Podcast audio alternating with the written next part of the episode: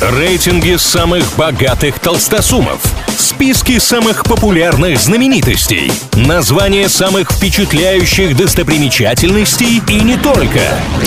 Крутометр на правильном радио. Как известно, все познается в сравнении. Для этого составляются всевозможные рейтинги, а мы с ними разбираемся. Эксперты Министерства строительства и ЖКХ Российской Федерации обновили список лучших городов страны с точки зрения качества городской среды. С миллионниками все понятно. Здесь без сюрпризов. Первая строчка у Москвы, вторая у Питера, третья у Казани.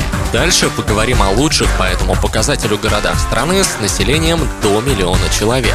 Максимум от экспертов города могли получить 360 баллов. Это суммарная оценка по 36 самым разным показателям, среди которых городская инфраструктура, количество и качество зеленых территорий, современность городской среды и многое другое. Третью строчку среди городов, где живут меньше миллиона людей, занял Ярославль. У него 228 баллов. Результат более чем достойный, учитывая, что планку в 300 баллов не преодолела даже Москва.